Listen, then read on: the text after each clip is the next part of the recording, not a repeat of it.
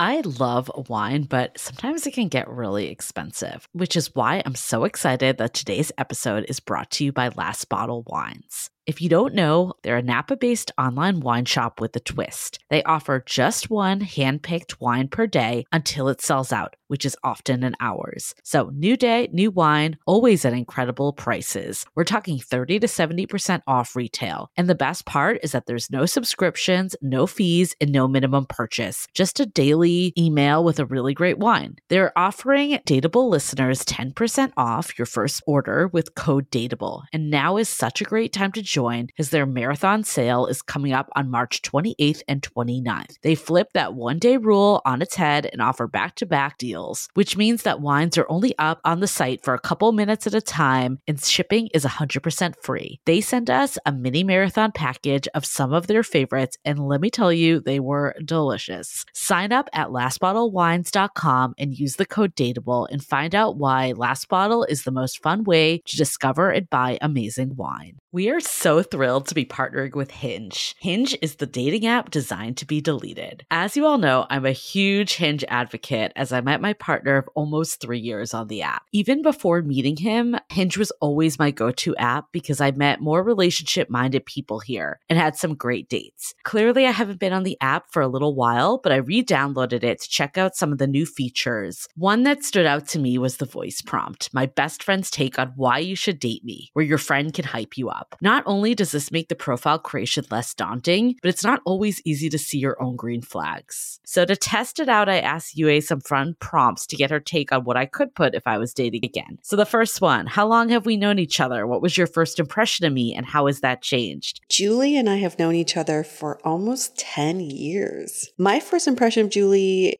was that she's very social, but I've learned that she has a lot more depth to her beyond the social butterfly that she is. My next prompt What do you think are my green flags? I would say she's deeply loyal. She believes in love, curious mindset, and she is fearlessly ambitious. And then last but not least, what kind of friend am I? Julie is the kind of friend who will always have your back, no matter what. Damn, that feels nice to hear. So download Hinge and try voice prompts today. Then find someone worth deleting the app for.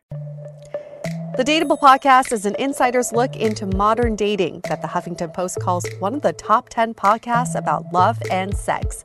On each episode, we'll talk to real daters about everything from sex parties to sex droughts, date fails to diaper fetishes, and first moves to first loves. I'm your host, Yue Xu, former dating coach turned dating sociologist. You'll also hear from my co host and producer, Julie Krafchick, as we explore this crazy dateable world.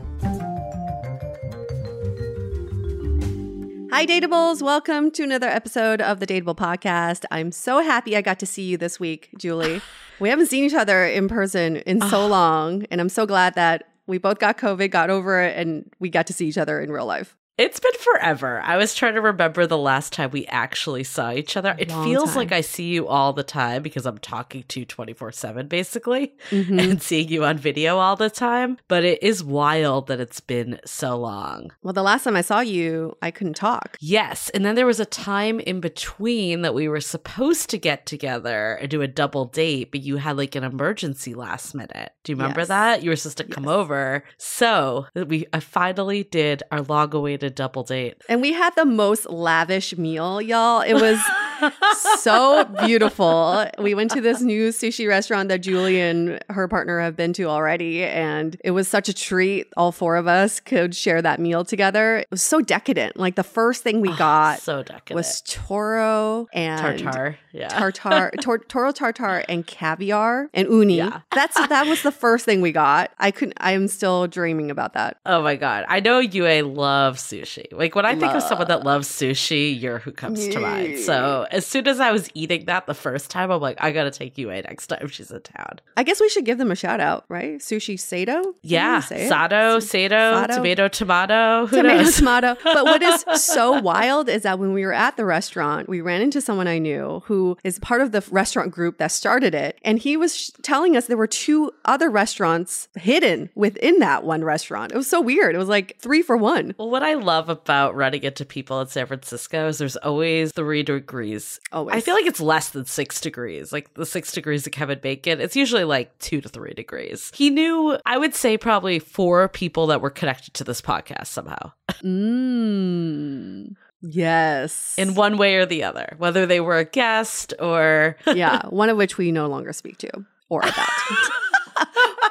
we'll leave it at but that. it is yes, it has been a week. That's for damn sure. I mean, the the highlight, of course, was of course seeing you. Mhm. Low light is all the shit that's going on right now with abortions. And probably like by the time we air this, who knows? We're always a couple days ahead. Who knows if a decision will actually be made? But I feel like it's just been I don't know. This whole week I've just been not feeling good, and I think a lot of it comes back to that because it's it's just a direct hit on women's bodies, women's rights, like all the stuff. And, you know, we're talking about taming our inner critic today. Body image is a big component. And it makes me really like think about it too that the relationship with our bodies is so important to our overall relationship happiness with ourselves and with others too. It's just so disappointing to think about how backwards our com- country has become. Yeah. We're taking like 30 steps back for some reason, yet we're so woke in other areas. It just doesn't make any sense. This internal push pull, that's what's driving people crazy. I was just reading about how people are encouraging women to delete their period tracker apps because Oh that data God. doesn't fall into HIPAA. So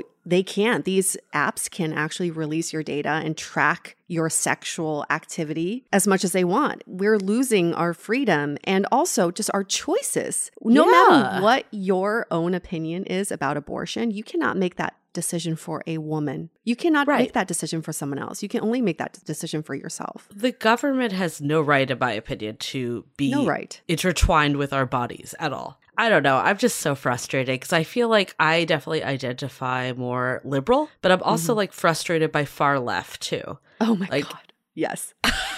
I feel like, I mean, this is maybe more relevant to SF folks, but I feel like this is nationwide too. And, you know, I'm not going to go on too much of a politics rant because this is a dating podcast, but I do believe like the relationships in our community and our life, like all that go back to the relationships that we have with others and how we're showing up. So I do think it's all interconnected in some way. But in San Francisco, there's a huge recall that's happening with Chesa Boudin. Boudin. I think it's Boudin, fucker. actually.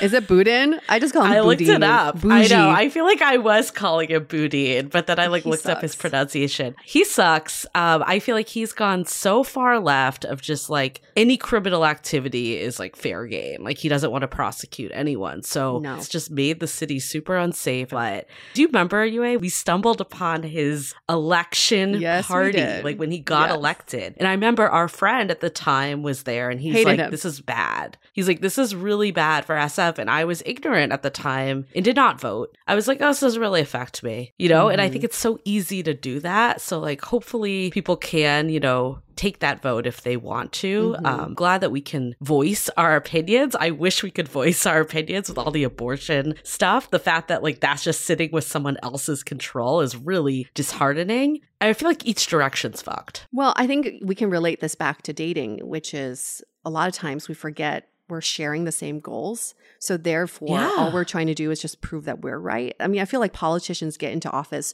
just to prove they're right. They're not thinking about your interests and, you know, they just want to be right. And I think in dating sometimes too, we're just trying to win. We're trying to be right, but we forget the common goal is we're trying to improve humanity, right? Especially with dating. Exactly. And that's why we create this friction in dating and in politics because we feel like our purpose is to prove our point versus like being curious and and having a, a mutual interest at heart. And I think that's something that we've forgotten. Yeah, well, I was reading these articles about how Boudin or Boudin, however you pronounce his name, was using like San Francisco not because he like genuinely wanted to make it a better place, but Mhm. like a testing ground. And you know, a lot of his policies come from his own upbringing. And I Mhm. feel like that's kind of dangerous personally. But I've also heard from sources that I will not name, he what is the whole police department in San Francisco is completely discouraged and dismantled. Mm. And I've also heard on a dating front that he's a total fuckboy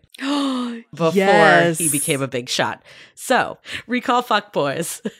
recall fuck boys. That should that should be our next campaign. recall Yes. fuck boys. yeah, voice. sad. It's been a sad, sad week to think about that. You know, talking about abortions and thinking back to the times I was in college, I knew many friends who had abortions or had pregnancy scares, and I can't imagine what their life would be like today if they didn't have that Yeah. option Yeah. or it was le- illegal to do so. I this is not China. I don't want this to be China again. This is stuff like people were trying to escape from their countries, and I really hope we don't become that country. Yeah, well, I think women have just made so much progress. And I read a quote somewhere that it's not just, you know, the body obviously is one big part of this, but it's also the financial freedom that comes with it. Mm. Because you're right. If you can't get an abortion and now you're raising a child when you're 17, like that's going to mess up your whole trajectory Yeah. if you're not ready. And is it really fair to the child, right? Right. There's like another right. whole side of it is it's like pro life versus pro birth is another debate.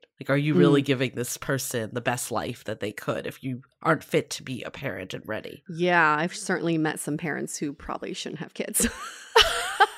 But was that by choice? Or was Ooh, like, hmm, I don't know. I don't know about this one, But- but Yeah, we're going down the body topic this week, so it is very in line with what this whole episode is about. We have a really great body positivity influencer, Katie Sturino. Uh, we Mhm. were on her podcast, Boob Sweat, best name ever. so fitting. and as soon as we did her podcast, we said to each other, we need to get her back. That she just like has this, I love it. It's just like a no bullshit attitude. I really appreciate that. This is just a conversation I think everyone can relate to, men and women and uh, everybody from all walks of life, because we've all had those moments and still those moments of just discouraged by our own bodies, not liking what we see, having that negative self talk, and not knowing how to get out of it. And then the media, society, your your own network, they're not helping either because we just kind of perpetuate um, the negative body talk that we have. So she's someone who survived the negative body talk. Mhm. She's still dealing with it on a daily basis, but she's able to really flourish out of it. So this is such such a great talk just to hear from the other side of someone who really overcame this. Yeah, we've had some body image episodes. We've Mhm. had body image and dating with Erin. We also did one, Everybody Beautiful, with Natalie a while back. So Oh, this has been a topic we've hit a few times.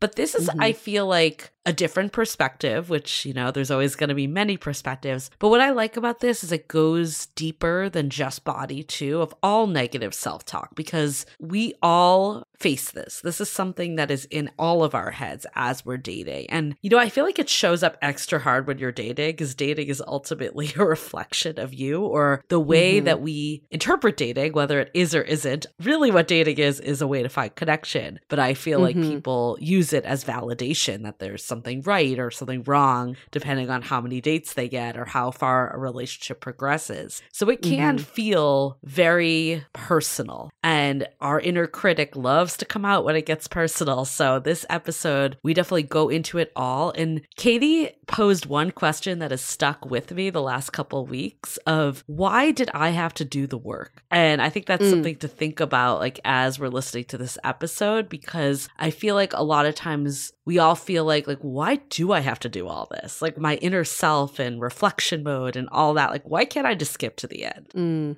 Well, isn't that the the truth for dating too? It's like why can't you skip to the end? Get into that relationship. Yeah, I think doing the work is so important, but also we as a collective need to do the work too. The onus isn't just on an individual person. We all need to reframe the way we think about body image. And Mhm. something that really stuck out to me was someone, kind of like an acquaintance, was pregnant a few years ago. And I made a comment about her body saying, Oh my gosh, you're so, I couldn't even tell you were pregnant. It just looks like you ate a burrito. And she took it to social media, was like, Oh, This shit. woman, another woman commented about my body, and my body is not for her to comment, whether I'm small or big or whatever. It's not her right to comment about my body. And I, I mean, I learned my lesson.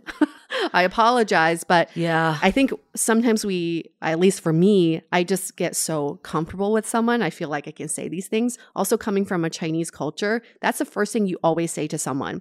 You always say something about their body, whether they got taller, sm- smaller, shorter, fatter, skinnier, whatever, or darker. You always want to make that comment. It's just part of our cultural upbringing. And I'm trying to undo all of that and, Yeah. and know that someone else's body is not for me to comment on. I feel like Jewish upbringing, I had the same situation. Like Really? every time it'd be like, oh, you got skinnier, you got fatter. Like there was always Yeah. a comment about it. And I also had kind of that reality check when we did our last body image episode. I remember I made a comment in our Facebook group, Love in the Time of Corona, Mm. around like, you know, being rail thin. And one of Mm. our members, you know, called me in, which I appreciated. I'll give her a shout out, Lori. I remember Mm. her saying, like, this is just as offensive as someone, you know, saying that someone's bigger. And I think for me, like, Mm. I've always struggled with weight and, you know, always wanting to be thinner, right? So I think Mm. I viewed it as my own bias coming in that Mm. people that are thin have it easy and, you know, that they don't have body struggles, which is totally false, is what I learned from that. Right, right. Well, that's why we need this conversation. And we, Exactly. I hope we have more conversations like this. Yeah, and I feel like the list of things that we can beat ourselves up with goes so Oh much even further than body image. I feel like so often we talk about this too on dates. You're a lot of times you're thinking about like how am I showing up and Yeah. you know almost like self-critiquing, but that is kind of the opposite of connection ultimately. Like if you're sitting there just thinking about yourself, how are you connecting to this other person? But it's so easy because you want to present well and you want to make a good impression. But, Exactly. yeah.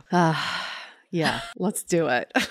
Let's get into it. But before we do, a few announcements. Definitely share this one with a friend. This is, Mhm. I think everyone needs this. Regardless of what you're going through, you will relate. Like we said, everyone has something that they think is getting in their way with dating and just, you know, how they show up in general. So share this with a friend who will benefit from it. And other announcement, follow us on Instagram at Dateable Podcast. That's where we put up clips. We'll be putting up a clip from this episode. You get to see our guests. You get to see us, you know, or you can go to YouTube also. or TikTok. We're trying to grow TikTok. We don't have much of a following in Yeah. TikTok, but we would love to have a following in TikTok. Another announcement is uh, my partner and I really like Julie's partner. It's an important announcement to make.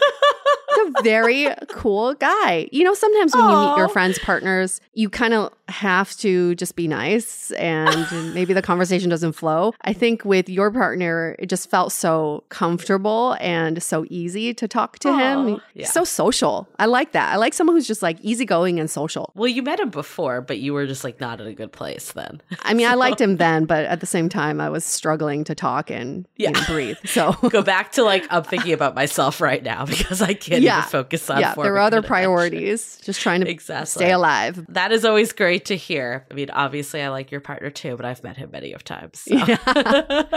So yes, you got the you got the Yue seal of approval. he will be so happy to hear that. He can put that on his resume. He's like, "Is Yue gonna grill me like last time?" Because Yue like pulled up her phone asking questions because she could Yeah. not speak. yeah, I was typing questions on my phone for him the first time I met him, and I had some questions in mind. But this time I was like, you know what? It's been over a year. There's no point in grilling There's no grilling little at this late. for grilling. So we'll just eat some good food. Yep, that's better. Leave it at that's that. better all around. I love hearing that, obviously. But before we get into the episode, let's hear from our sponsors. This podcast is sponsored by BetterHelp Online Therapy. People don't always realize that physical symptoms like headaches, teeth grinding, and even digestive issues can be indicators of stress. And let's not forget about doom scrolling, sleeping too little, sleeping too much, undereating, and overeating. For me, stress takes over my life sometimes to the point where I spend more time stressing than actually being productive. For many of us, stress shows up in all kinds of ways. In a world that's telling you to do more, sleep less, and grind all the time, here's your reminder to take care of yourself. Do less and maybe try some therapy. Personally, therapy has been a life changing experience, helping me truly feel my feelings and have the tools to make progress in my mental health. BetterHelp is customized online therapy that offers video, phone, and even live chat sessions with your therapist, so you don't ever have to see anyone on camera if you don't want to. It's much more affordable than in person therapy. Give it a try and see if online therapy can help lower your stress. This podcast is sponsored by BetterHelp, and Dateable Podcast listeners get 10% off their first month at betterhelp.com slash dateable. That's B-E-T-T-E-R-H-E-L-P dot com slash D-A-T-E-A-B-L-E. Okay, let's hear it from Katie.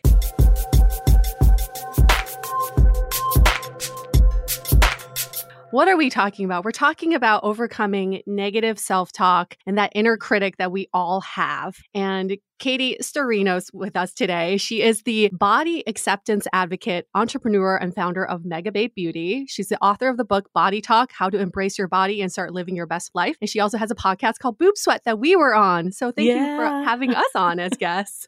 Hello. How are you? I'm great. We are so excited to have you. You are great. you are great.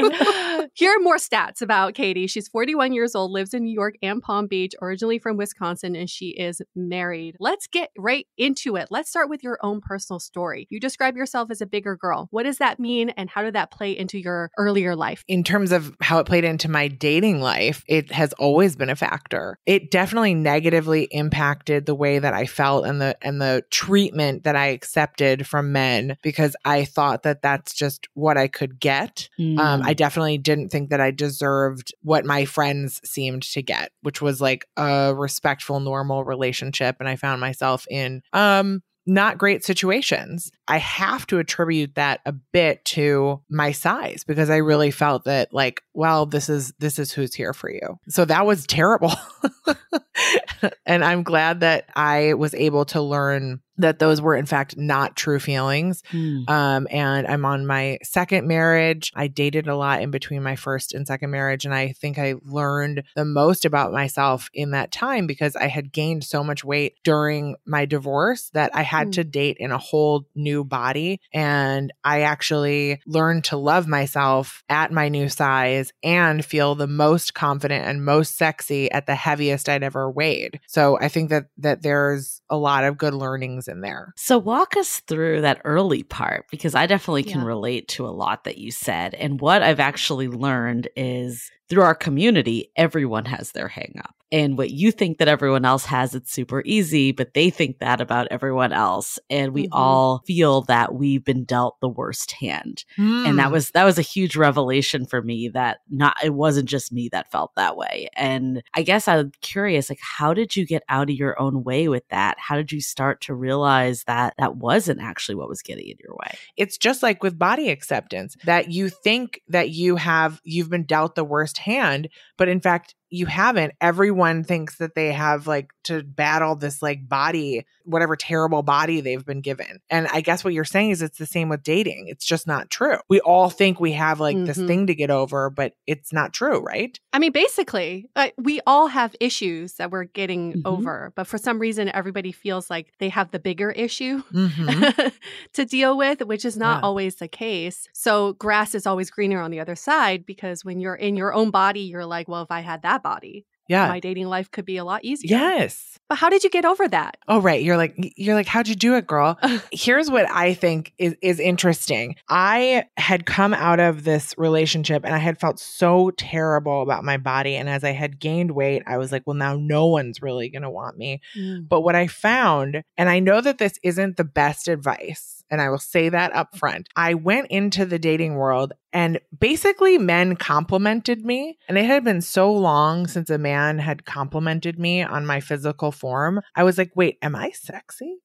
Because I thought mm. I just was like a shoe. And mm-hmm. and then i was like wait. So i kind of let that outside validation which is not the correct thing come in and like show me that i sh- i should maybe dig more into that sexy vibe. And then i went on a journey and you know like did the whole thing. I like bought lingerie. I wore lingerie for myself. I looked in the mirror. This was during my my body acceptance journey as well. So i would say that that was a big part of it and and really to go back to what you said before i thought that that just thin people were happy with their body. And so if I could just get thin, that's mm-hmm. when I would feel happy. But when I realized that wasn't true, that's when my light bulb went off and I, I started to do this body acceptance work because I wanted to help all women feel comfortable in their body just today, right now, as they are. So mm-hmm. how old were you? Like when when did this body acceptance period start for you? Started um so I'm 41. So if we do mm-hmm. the math, I would say I got divorced at 35. Okay. Which is like probably your nightmare time to get divorced if you're thinking about it, maybe. Because, like, you're right. That's the time when society tells you that, like, you're approaching the last years of like having right. children. Your time's or- running out. Yeah. Yes, your time's running out, and you've you've spent all your good twenties like with someone who you're not going to be with. Which I'm here to tell everyone is a lie because I'm here Mhm. Thriving, still looking amazing, and with with frozen eggs can have mm. children. I don't oh, yeah. know whenever we want. But I think that I started at around 35 to go on this body acceptance journey. So t- walk us through then the earlier parts of your life. Where were you, you know, when you were younger, realizing that you were kind of a bigger person? Like, how did that play into dating until you met your first husband? Well, I think that I I think that I often just assumed people were not interested in me.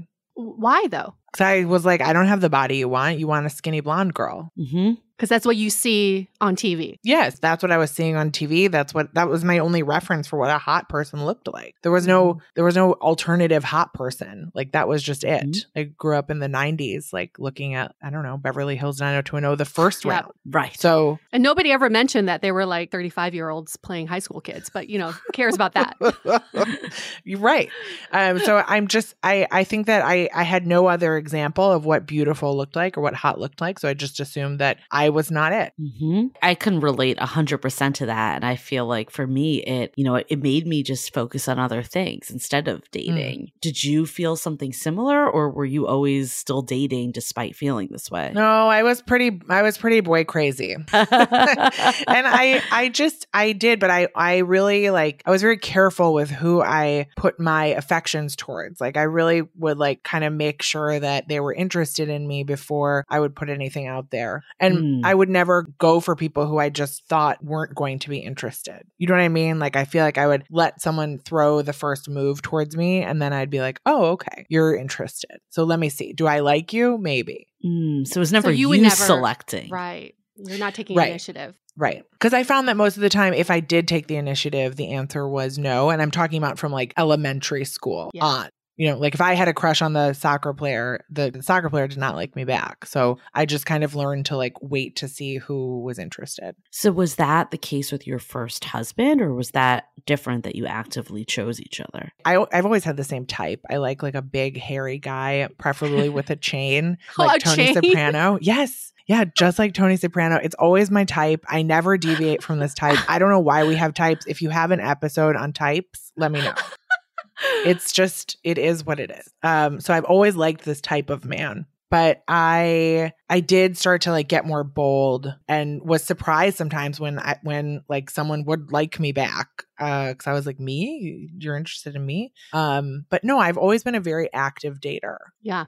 And then how did you meet your husband, your first husband? First husband met him through friends And was it right, a- right away romantic? Yes, it was right away romantic because my my friend said you're going to like him a lot. He's your type. And then his friend told him that he was going to like me because I was his type. And we did. We really felt strongly right away. So did you tame this like inner critic by the time you met him or was it still showing up for you and in what ways? I guess it was still showing up because I while I accepted the love and I don't know, compliments and things from from that person, I don't think I ever fully felt like I deserved it. Like I Mhm. deserved love. And then when you feel like you don't deserve love, you can actually start having like the opposite stuff um come towards you. Mm-hmm. And I feel that I attracted probably a lot of uh, negative comments and negative feedback about me because I didn't have that inner confidence or the the self-worth to know that sometimes what was being said to me was not very kind.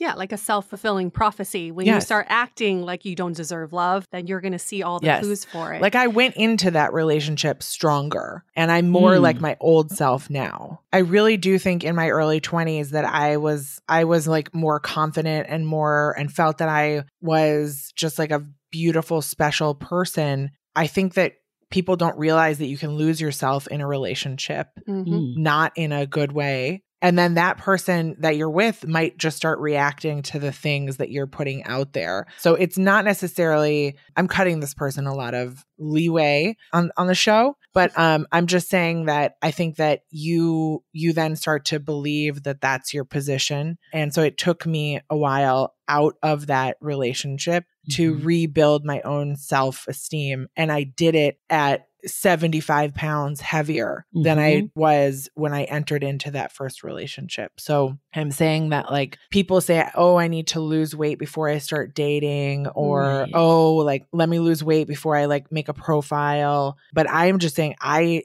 did it. I got out there at my heaviest weight I had ever been. And I, I killed it. I killed the Right. game. Mhm. So okay, so I, I'm like so interested in this. You were confident in your 20s, like Yeah. I still accepted bad treatment in my 20s, though. okay, Mm. I don't know if I accepted bad treatment because girls can accept bad treatment or because I Mhm. specifically had like some deep, low self esteem issues. I Mhm. don't know. We have not worked that that out. I'm, I welcome your feedback though. You know what I'm saying? Like I'm I'm in a room with a guy and there's like a used condom in the corner and I like still stay for the date. Mm, Okay. So I'm that's what I'm saying. Like they're now are most girls leaving or are they like staying? you know, I think a lot are staying. I think it's That- staying. okay, that's comforting. That's comforting to hear. but they're staying because I think there is that self esteem side of it. And the other side is just being like exploring how do I feel around this sort of toxic environment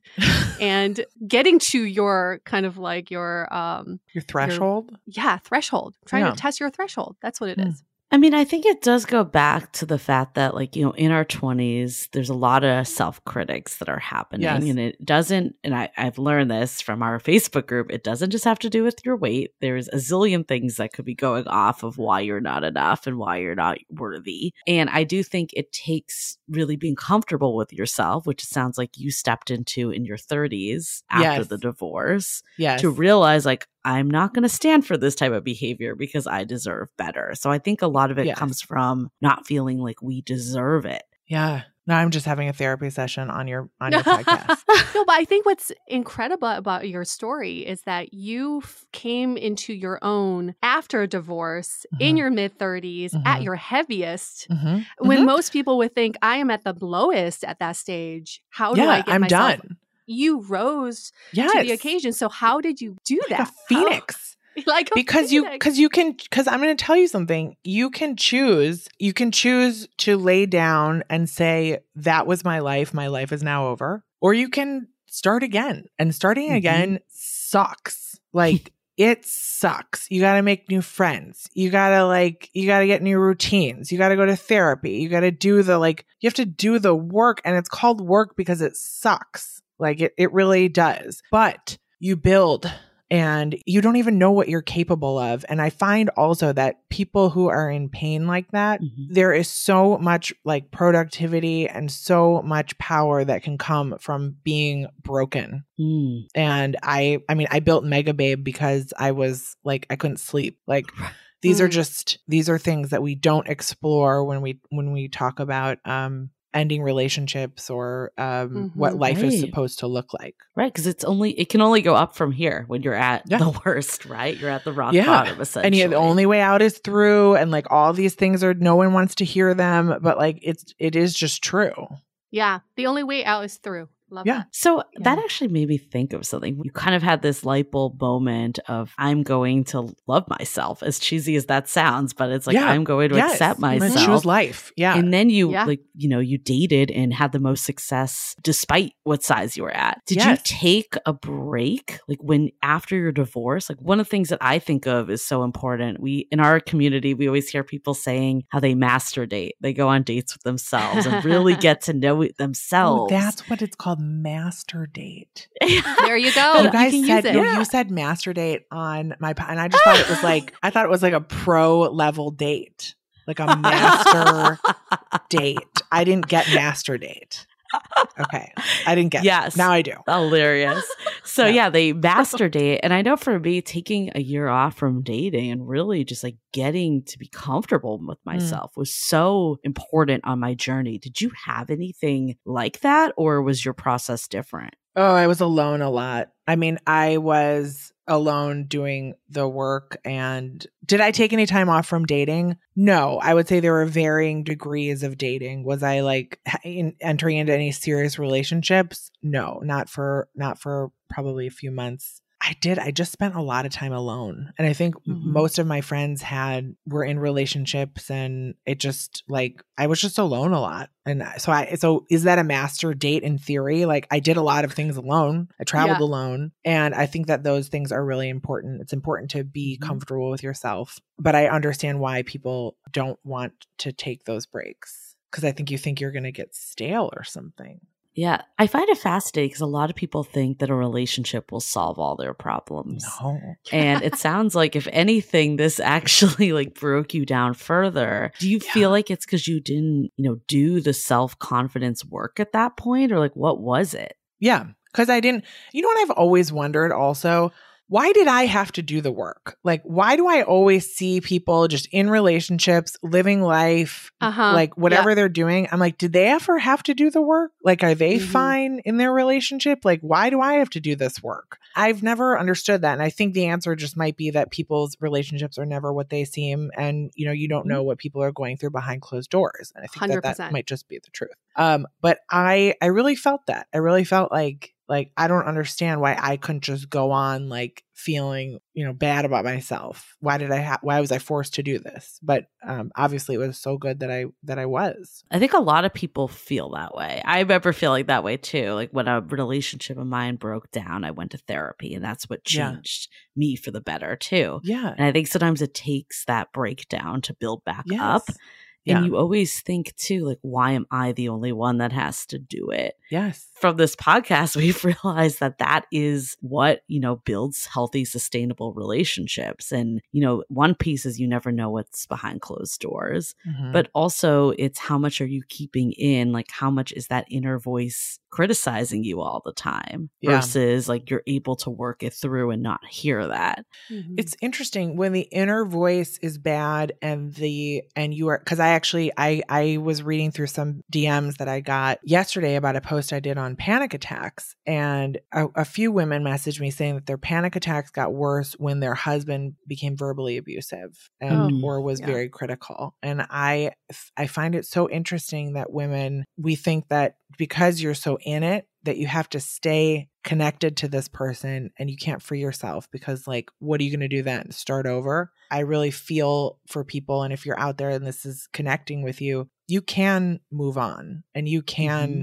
Find yourself and you don't have to live with that kind of criticism and i, I think that i that just it broke my heart yesterday and i just wanted to say that out loud Well, don't you think the same can be applied to your own abusive relationship with yourself? Right? Yes. That's where the Mhm. inner critic comes well that from. you have a little bit maybe less control i don't know it depends because you can walk out the door but you can't escape your own mind Right. And I don't even think people realize that they're in toxic relationships with themselves. They don't. No. They don't. Yeah. But what's your theory on this? Do you think that our inner critic will always be inside ourselves? is just how we want to deal with that voice, or can we actually squash it, get rid of it? I think that you can change your inner critic into your inner cheerleader. I do. I really just think it's about training that muscle and rewiring the conversation that you're used to having, which is why I'm going to bring up my book, Body Talk. I, I really talk about um, noticing when you say bad things to yourself and then Mm-hmm. the way that I change that is just by cutting it off with the word nope. Mhm. I just stand I Mm. just say, "Oh, I if I start to go down a rabbit hole and I start to say things that are not kind, I just say nope and I cut it off."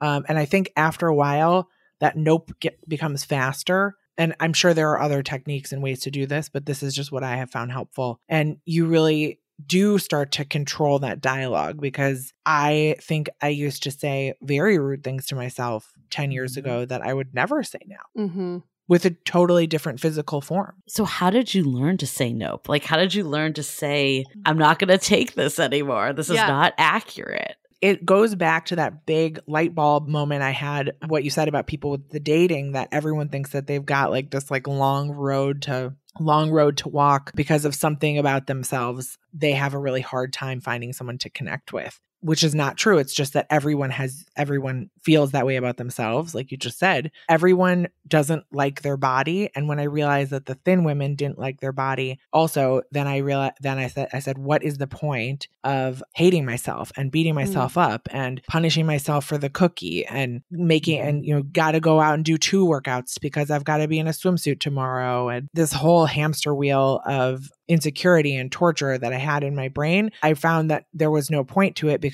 when I realized that once I got to that goal weight in quotes, um, mm-hmm. um, I was still going to hate my body, then I, I just, I wanted to spread that word. Can you recall your lowest point? Mm, body wise? Just emotionally? That inspired you to do something about it that you're like i don't ever want to feel this way again no i i don't i don't know that it was a point i don't know that it was a point of low. I think what it really was was like the eye-opening experience that women everywhere hate their bodies including mm-hmm. myself. And then i just kind of it's like that part in the matrix when um he realizes he's not in the matrix and he looks out and yeah. sees like everyone is in their own pod. And that's how I felt. I was like, wait a second, we're all just out here hating ourselves for no reason. Yeah. Like, yeah. why? What are we doing? Yeah, uh, that's kind of how it felt. It just, it just felt like I broke free from something we had this post in our Facebook group that women of all body shapes were commenting about how they felt, and men were chiming in too. And mm. it was like, not that I want people to feel bad about themselves, but it was eye opening to see that it touched everyone everyone hates their body, which is which is bullshit. Yep. So in your book you talk about other stuff too. It doesn't have to just be body. I mean, there's so many negative self-talk that we can, yeah. you know, spew to ourselves. What were some other areas that showed up for you? Oh, people have I think people have problems with their skin or they just they don't feel beautiful. They don't feel mm-hmm. worthy. It can be anything. It can be you're too short you're too tall. Anyone's physical appearance i think that they think that it's it's like unique to them and that something is wrong with them. And so often that starts with like a comment when you're little. Mm-hmm. And you remember this playground comment all the way now. You're 41 years old and you still remember this like one moment on the playground. And yeah. that is what that is what rolls around in your head when you're supposed to be feeling good. That little voice can pop in and be like, thunder thighs. Yep. Mm. I had a girl call me roly poly. There it is. You have that memory. On the playground? So, like in gym class. You didn't even have to think about it. No, it was right there. there. Yeah. Yes, that's what I mean. So like those that those like little pieces of trauma stay with us and then we bring them everywhere we go. Let's hold that thought for a few quick messages. This episode is sponsored by VIIA. We all know there are things that can help set the mood in the bedroom, but did you know a little THC could also do that? Yes, VIIA has developed a unique blend of pleasure enhancing cannabinoids, libido strengthening herbs, and a low dose of THC all into one mind blowing gummy called High Love. This gummy, wow, it will awaken your senses, increase blood flow, and intensify any sexual experience. I've been pleasantly surprised by the High Love gummies because it is just the right amount of THC for me to have a good time without feeling sleepy. And hey, if THC is not your thing, VIIA also offers a wide array of other gummies without it. And everything legally ships in 50 states with discreet packaging directly to your door. So if you're over 21, you can get 15% off and a free pack of award winning Dreams THC plus CBN sleep gummies with our exclusive code DATEABLE at viiahemp.com. That's V I I A H E M P.com. Let the gummies work their magic. Head to viiahemp.com and use the code DATEABLE to receive 15% off and one free sample of their Sleepy Dream Gummies. That's viiahemp.com and use the code DATEABLE at checkout. Take your passion and pleasure to a whole new level with high love from Viia Hemp.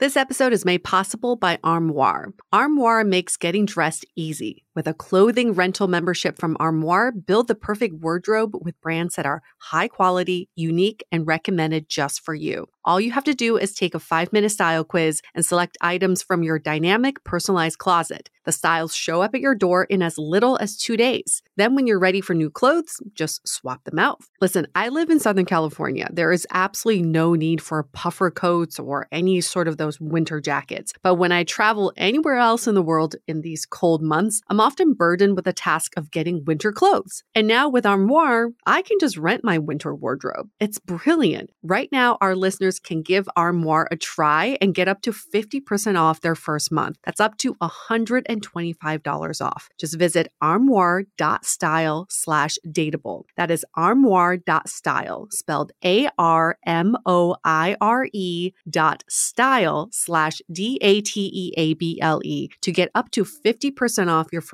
month and never worry about what to wear again. Try Armoire today. At Parker, our purpose is simple. We want to make the world a better place by working more efficiently, by using more sustainable practices, by developing better technologies. We keep moving forward. With each new idea, innovation, and partnership, we're one step closer to fulfilling our purpose every single day. To find out more, visit parker.com/purpose. Parker, engineering your success. We are so excited to share with you our new podcast, Exit Interview.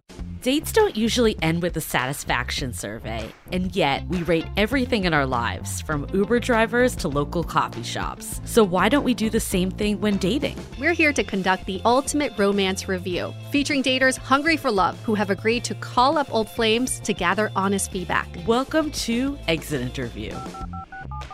He upgraded himself to business class while I was in economy. Wait, wow. What? There's feedback that will make you cringe. She could be a little bit hard headed, like not reading the writing on the wall. And feedback that will make you swoon. When she said that she had feelings for you. I had no idea. Really? and maybe you'll learn a thing or two yourself about how you can be a better dater, lover, or partner. Obviously, like knew I was gonna learn something. I didn't expect this. Welcome to Exit Interview. Listen to Exit Interview on the iHeartRadio app, Apple Podcasts, or wherever you get your podcasts. What about outside of physical? Because I feel like, you know, there's this I'm not good enough. There's beyond weight physical. Yes. Yeah. Self esteem is something that we all should strive to have obviously. I think that we have narratives about ourselves, negative narratives that you can change into positive narratives. Uh, I read Gabby Bernstein's books, and Mhm. she's always talking about these narratives that we have in our head that are no longer serving us and that we've created. And um, so I think one of mine was like, I'm from Wisconsin and I'm here in New York, and like, like why am I here? Like, I'm not even local. Like just silly things that you that you make up in your head. Plus, I'm big and everyone's small, and you find ways to feel different. Mm-hmm. And I think that you can change those stories just as much as you can have them dictated to you. You can change them and put a different story out into the world. I think part of the struggle for many people, including myself, is identifying what is a toxic criticism versus what's something that's actually helpful for you. Because to me, Yeah. growing up in a Chinese household, every other word was a criticism of Mhm. Everybody. You know, you're too tall, you're too short, you're too Mhm. fat, you're too skinny, you're too dark, you're too white. Everybody has something that's like too something. Yes. And growing up in that kind of household, you just feel like, oh, I'm getting criticized for my own good. I will improve Yes. myself now. I will try to be not as short, you know, or as dark. That was a big thing in my household. I'm always, I was always the tanned one, which is not a good thing in Chinese culture. So everybody was always like, can you be a little bit less dark? Like, I don't, I don't know how, but I will try my best. So how do you decipher what criticism is actually good criticism or is there actually good criticism and what is uh, very toxic and Katie's holding her head. She's like, this is I don't. I think that. all- I don't think there's good. I don't think that there's there's there's feedback, and if you're doing Yeah. something wrong in your life and someone's giving you feedback, that's fine. Everything you just said is bad criticism, and and those are those people and the role that they play. It, it can be an external negative force that basically helps create your narrative for yourself. So you take on that criticism as your own story, and you're like, well they're not going to like me. I'm too short. And I know it because if someone told me that every day, it, it it's that kind of thing. So all the stuff you said, Yue, it's like clearly you can't change your skin tone. And, right. I mean, you know, but I'm saying like that's what is interesting. And even, you know, weight, people say you can change your weight, but you like Mm. a lot of times a lot of it's genetic and you know, you Right. can only do so much. Mhm. So what is the difference of feedback versus criticism? Is it stuff that you can't control or is it stuff that's more about behaviors you could change versus fundamentally who you are? I don't know. I think the feedback thing is, I mean, I don't know that I've ever gotten feedback from anyone in my life. Have you gotten Mm. feedback that you find helpful? Definitely through my partner. Yeah. Yeah, I was Oh, gonna say there's definitely man. stuff that's come up, but it, I, I think for me it started off not as helpful. It, Okay. I took it Mm. as criticism, Yeah. and then over time I'm like, okay, actually this is helpful. Like it, it was, for instance, I was like mispronouncing a word, and I found it really annoying at the time to just be corrected because I took it as like a sign of you know, you know, like Yeah. faulting my intelligence, right? So I took it to that sign. But I mean, I do a podcast for a living. I obviously want to say words correctly. So it actually is helpful. Yeah, so, that's I different. struggle. But what is Yeah. the line though? Because I definitely took it as criticism up front. And I Mm. got really upset that I was just like constantly getting corrected. I what is the line? I mean, that's a great question. I think it's more I think it's more about the way it makes you feel, but you felt attacked. So I, I don't know that I can Yeah. really mm, and I know that when like my family like has in the past has like tried to give me feedback about my weight, that definitely is taken as a criticism. So I don't know that I can tell you the answer because because it really depends on maybe your own I'm I don't know. I this is a great question. So maybe in an ideal world, we can take every piece of criticism as you can either accept it as feedback or you can just kick it out the door if you are confident enough to Yeah. to make those two distinctions, I guess. Yeah. But I don't like that because it's giving leeway for someone to just keep saying comments. That's true. That's That's true. unheard. I don't know. I'm I'm struggling with the line too. Trust me, this is something that goes through my mind daily. Like, what is that line? And I think so much of it's how it's said too. You know. Yeah. Like, and are you in a place to receive it? I don't know. I feel like for the longest time, my parents were like, get a real job, get a full nine to five job. And for so long, I was like, shut up. I'm going to do my life the way I want to do Yeah. it. And then I finally got a nine to five job. I was like, I, I kind of get it. Like, Oh.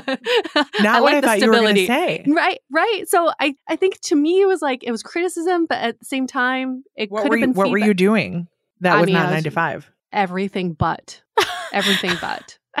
Was trying everything. That's the thing, though. There's some truth in all of it, right? Like, that's the thing. There Mm. is, there's the Mm. stability that maybe would actually be helpful for you at that example. But I think until you're in the place to hear it, it's almost not going to sit that way. You had to come to terms with the fact that you were like, maybe I should explore a nine to five. Mm-hmm. I don't know. I almost feel like same for like weight loss or something. Like until you're in the place that you're like, I want to get serious about working out or doing it, people just telling you stuff isn't going to really help. That's true, especially with the body. They're probably telling you stuff that you already know. Well, you already You're know. like, duh.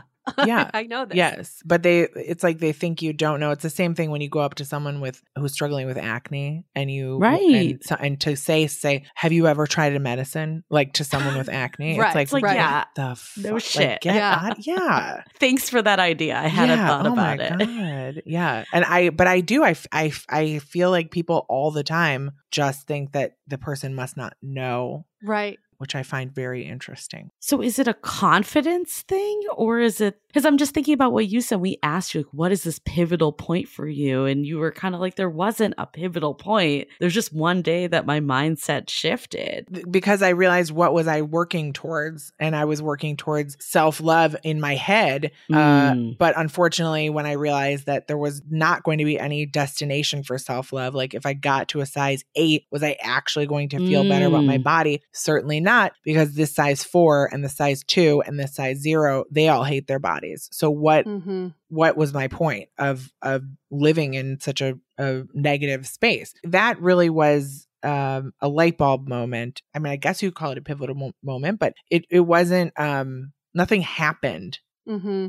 I actually really like that because I think it actually answers some of the question, the difference between feedback and criticism a little. I'm just How? tying it back. I just had Okay. a light bulb moment myself. Okay, okay. It's if you can get really clear on your purpose and Oh, tie mhm. it back to that. For instance, Yue, yours about stability, right? Mm-hmm. You Yeah. were open to exploring a nine to five because you're like, yeah, I do want stability. I do want that stable paycheck or whatever. For me, maybe I can become more open to correction of words because I do want to be a better public speaker. You know, I think if we can keep in mind what our, you know, North Star is. Yes. And then Yes. if we, you know, can also be confident to say, actually, this isn't accurate about me. This isn't my North Star. I will not take that criticism. Yeah. Mm-hmm. I think also there's um with the body stuff it's interesting because it, people are like if you want to lose weight you'll lose weight or I, someone in my life approached me and said when you're ready to lose the weight you Oh my God. and I was like oh okay um, thank you and I think that th- this is something that I think I'm still in the process of I am still learning how to move my body and how to eat for health. Like these are things that I'm still working on. And to do anything different than just going through and learning this process would be to go back to diet culture, would be to go Mhm. back to like my old ways of thinking. And that's not what I'm I'm trying to do. I'm trying to learn to live. I, I'm happy with my body. I'm happy with my size. Do I need to like get more in shape for strength, for like getting older, for like muscle tone, for picking up boxes, for like walking up the stairs? Yes, I definitely do. But that's my journey right now. It's not about fitting into a pair of pants. So I have to keep Mhm. on that. I have to keep learning on this journey. I can't turn around and go back to like an old way of thinking, I guess. That's so key. It's understanding the why and not the why now. Right. And I think that's the problem with like diet culture and like the fitness industry in general is like fitting into your wedding dress. Yes. You have a big birthday coming up, Yes. summer bikini Yes. season's coming up. If you keep thinking in short term goals, then you're never going to reach your long term goals. I think the Yes. longevity part of it is really Yes. important for health and for I guess all the criticism or feedback that we do get, we we have to think about like what is the long term benefit of this versus like yes. this is a short term fix. yes. But for mhm. you, someone like you, you built such a strong brand. And I know Drew Barrymore loves you and you've really put yourself out there and you have such a strong social media presence. I'm sure you get all kinds of comments all the time. How do you brush off or how do you deal with the negative comments that you may get? Well, the negative comments, so it may it may surprise you, but I do not get affected by the negative body comments. I really Mhm. don't. Um, and I think that that is because it's a product of me being comfortable in my skin, knowing what I'm out there doing, and if like one hillbilly wants to come on my like, can you say hillbilly? I, I don't know, but I'm like probably going to offend somebody these days. I- yes, but like if some and I and a re- the reason I use that term is because it's usually a weird man with like two followers who's like has like a gun and hunting stuff in his profile, Yes. and so I'm just saying that it's not typically women. It's it's usually someone like that that comes in. And I guess what I'm saying is that person's opinion does nothing to me because Right. I know that I'm here with a bigger purpose and I'm serving a bigger community. And every day, for every one comment I get from a man, I get 25 comments from women telling me that I have changed something about the way that they mm-hmm. think about themselves. So I'm here for that. And mm-hmm. that is what really fuels me. I would say if someone wanted to really get to my core, you could talk about my business. I would I would be really sensitive about my business because I feel like that's probably something that's new and and Mm. even though I've been doing it for 5 years, it's more like so much competition in it and and like it's something I don't I've never done before. So I there's if you wanted to really hit me eh, you you you could hit me in other places but you can't hit me there. You can't tell me my husband and I aren't in love because like these are things I know. But like Right. is my is my brand like a top seller at Ulta? I, I I mean yes but like also you know like these are the things that I that I get um by the way we are Thigh Rescue is uh, number one selling SKU in the bath section of Ulta Yes. um nice. so I, but so yes, but I'm just saying I'm very competitive with my business. we hear this, you know, all the time through commercials and the media. People love talking about being comfortable in your own skin and be confident with who you are. Yeah. What does that mean? When is a good point to say, I am comfortable in my own skin? Be- because I think it's the thing that you know. So, like I said about like the comment, if someone's like, "You're fat, I hate your body," I'm like, okay, like that's Mm. like I'm fine. Like, and or if, again, like if someone was like, "You're in a fake relationship," I'd be like, okay, like. But I'm saying you have your you have your things in your life that you feel really solid about, and I think that's what that's what I interpret comfortable in your own skin is because you you kind of know who you are but that doesn't translate a- across every category of your life i don't think. You can feel like you're really good at business but a really bad mom. Mm-hmm. or vice versa. Like it just you know which parts of yourself you feel comfortable with and then parts that you are working on I mean, I think there's this is a never ending process. Whereas always Never-ending. areas. it's true that- because yeah. boom like i think you think you accept yourself and then you change again you know Mhm. you have a kid you get older Yeah. you may get sick like there's so many different things and that's part of body acceptance is being open to riding the wave of just not being one thing like Mhm. i accept myself only in this phase or only if i look like this like you have to you have to kind of understand that you change right. Well, that's what I love about your Instagram posts where you where you have like a side by side of a celebrity wearing an outfit and you wear the outfit and how how it, it's the same outfit but it can look different. And I think that's just sym symbolic of relationships too is that we always think there's like a one size fits all Yes. of how relationships should- should look. Yeah. But we can also create our own look of how Yeah. that relationship should feel. yes And I really love that message you give out. It's like, listen, this is the same outfit, but I can make it look totally different. Mhm. And it, that works for me. And that's what we're trying to do. It's like Yeah. you're constantly changing, dating scene's constantly changing. You just have to find what works for you yes in that moment. So I, I guess my last question to you is how is your current marriage different after you've done the work in Mhm. between the two marriages? How does this current relationship look different than the previous one? Um, I so I did I did a lot of that therapy and then um when I first started dating, I was like, you know what? I want a guy who's gonna pay for my life and I want a guy who's gonna treat me like a princess. And if he's not a boss, I don't want him. So I had all these very like like what I don't know pop culture ways Yeah. of like looking at dating. And then as I as I went on and I kept meeting more people, I realized that what I really wanted, oh, height, I had to he had to be over, course, like yeah. he had to be tall. What I really realized is that what I wanted versus what I needed were two very different things. And what I needed was a cheerleader, someone who supported Mm. and was like interested in my career and my life and was rooting for me, and someone who wanted to spend time with me Mm. and someone who really understood me and loved me and just wanted to be with me. Which these things sound like, well, yeah, isn't that every relationship? No, it's not. No. No. No, it's not. So I, I think, and and my husband's five nine. Right. Mhm. It's never There like he who is. you think it's gonna no, be. it's five nine. I talk about it all the time. But I'm just saying that like that's that's the thing is I I think the naive um there's a bit of naivete naivete naivety. Mhm. Nope. Naivete, I think. Is that- Julie, I'm Sounds saying a word wrong. I Yes, know. yeah. I- I my, think- my boyfriend will correct you later. Don't worry.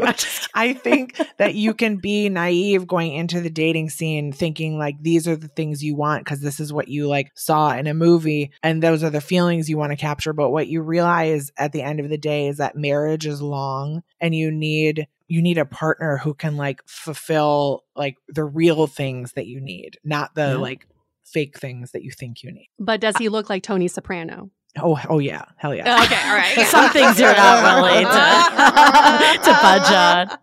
I think this is such a good tie-in. I mean, this conversation's been incredible. I think some the tie-in that I have is the takeaways from what you just said about your husband and just throughout this whole convo is clarity. I think clarity Mhm. is so Mm. important in Mm. taking that beat you know and sometimes that involves spending time by yourself i think that is Yeah. a common theme that we hear we Yeah. think that we you know we have to always be filling our social schedules and lining up date after date but sometimes the best thing is to be to take that beat get the Mhm. clarity. What is Yeah. it that i really want? What is it that i know about myself? What is it what are the areas that i want to improve on? And that's how you know you can be confident and you can take criticism or take feedback and interpret it a certain way and get these voices out of our heads because we all have them. And i really think the until we can address them and stop thinking about it like, oh, why am I having to do this work? But rather, I am so lucky that I am going to be doing this work because it's going to actually set me up for the Mhm. rest of my life, that I'm not in a constant hamster wheel battling Mhm. these Mhm. demons and letting people take me down and being unhappy in relationships. And, you know, relationships don't make you happy unless you're happy. And that's something that we've all heard way too often. And it sounds cliche, Yeah. but it's totally true. the clarity this was this was a this was a therapy session i really i think that set that just you can apply that to every part of your life Mhm. Slow down to speed up, I think, is always a big one.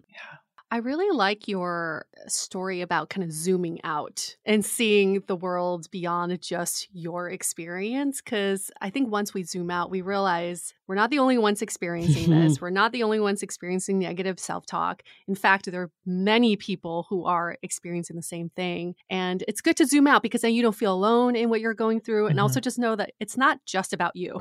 like, Yeah.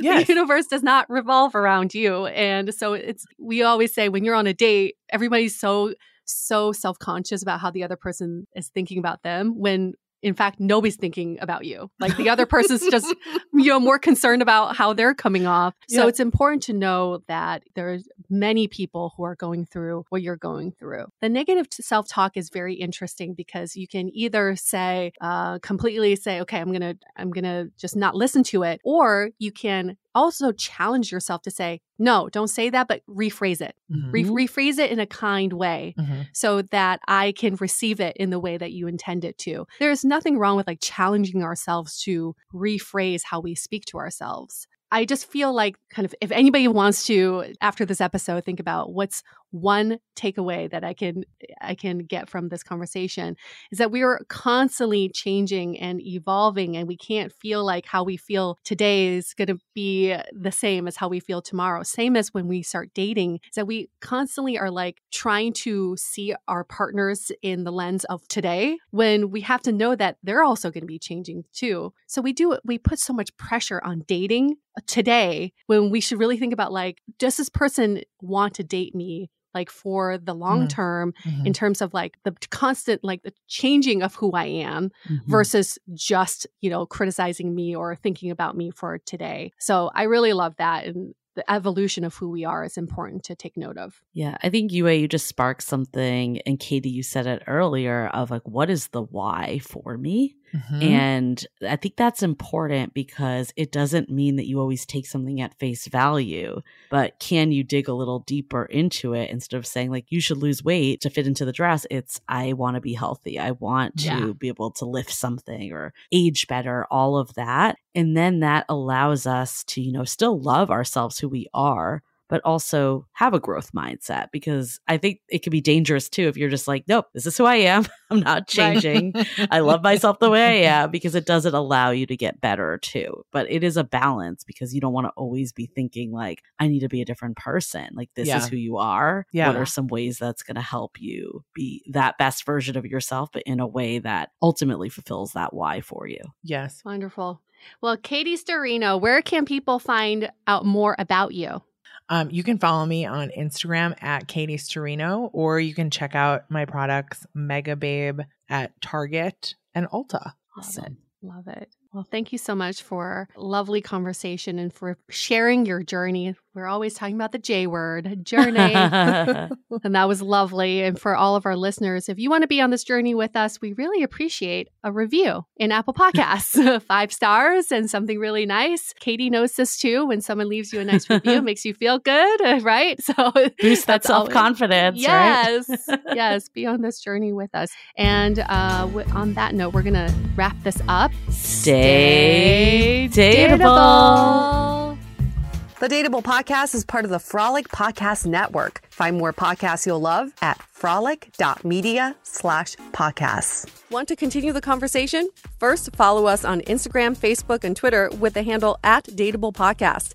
Tag us in any post with the hashtag Stay Dateable, and trust us, we look at all those posts. Then head over to our website, dateablepodcast.com. There you'll find all the episodes as well as articles, videos, and our coaching service with vetted industry experts. You can also find our premium Why series where we dissect, analyze, and offer solutions to some of the most common dating conundrums.